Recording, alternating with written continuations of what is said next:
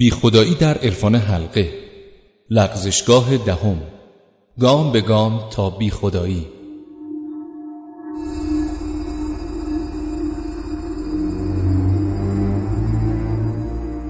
عرفان حلقه به صورت گام به گام و طی چند مرحله از توحید قرآنی فاصله گرفته و در نهایت به بی خدایی متمایل شده. در قدم اول با این بهانه که خداوند قابل تعریف نیست و در نتیجه قابل فهم و شناسایی نیست به انکار معرفت و شناخت خداوند پرداخته و ادعا می‌کنه که انسانها نمی‌تونن عاشق خدا بشن. در این گام هدف اینه که انسانها متوجه قله نشن و به مرتبه پایینتر قانع بشن.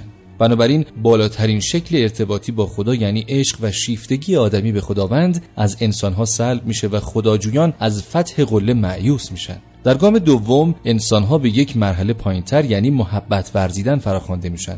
البته از اونجا که عشق خدا به انسان مزاحم محبت انسان به خدا معرفی میشه انسانها از محبت ورزیدن به خدا هم دست کشیده و به محبت ورزیدن به کائنات و مظاهر جهان هستی مادی بسنده می‌کنند. از اونجا که در گام اول و دوم خدا عملا به حاشیه رونده شده خلع ناشی از غیبت خداوند فرصتی رو برای حضور شبکه شعور کیهانی فراهم می‌کنه و به جای خداوند یکی از مخلوقاتش به نام شبکه شعور کیهانی معرفی میشه که هم قدرت‌های خدا رو داره و هم نیازمندی‌های انسانها رو برآورده می‌کنه. عرفان حلقه در گام سوم پیروان خودش رو به رفتاری مشخص تشویق می‌کنه و اون هم ارتباطگیری با شبکه شعور کیهانی هستش.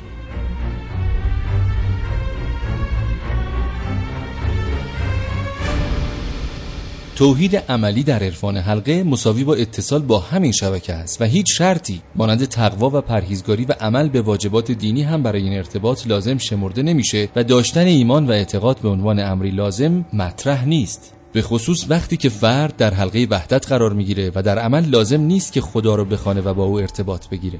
اساسا با خدا کاری نداره و به همین جهت خداوند از حلقه بیرون افتاده و بود و نبودش برای تشکیل حلقه وحدت یکسانه. خیلی روشنه. خدایی که بدون او هم میشه حلقه وحدت رو تشکیل داد باور بهش یک ضرورت محسوب نمیشه و به همین دلیل فردی که منکر خداست هم می‌تونه بدون خدا حلقه وحدت رو تشکیل بده و از تجربه عرفانی برخوردار بشه. در گام چهارم قدم نهایی در عرفان حلقه برداشته میشه و خدایی که تنها یک نام از او باقی مونده نامش هم حذف میشه. افول نگرش توحیدی در عرفان حلقه به جایی می‌رسه که نسبت به نامهای نیکوی خداوند هم بیمهری شده و به واجه های مبهمی مانند نام بینام بسنده میشه.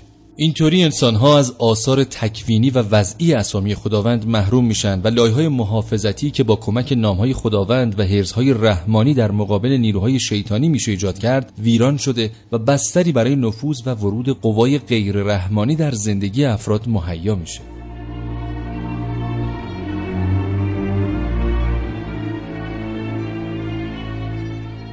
خلاصه اینکه عرفان حلقه مدلی از باورمندی به خدا رو تبلیغ می‌کنه که با توحید اسلامی فاصله بسیاری داره. در این جریان نه توحید نظری به شکل صحیحی وجود داره و نه توحید عملی تحقق میابه توحید نظری در عرفان حلقه تنها در پذیرش خدای خالق خلاصه میشه و توحید عملی هم که از اساس وجود نداره و انسانها در عمل به جای ارتباط با خود خداوند به ارتباطگیری با شبکه شعورمندی اکتفا می‌کنن آرام آرام و گام به گام افرادی که در فطرت خودشون خداپرستی رو جستجو می‌کردند با افکار پوچ و مغلط کار فردی که کمترین اطلاعات دینی رو نداره به سمت بیدینی و بیخدایی حرکت می‌کنند.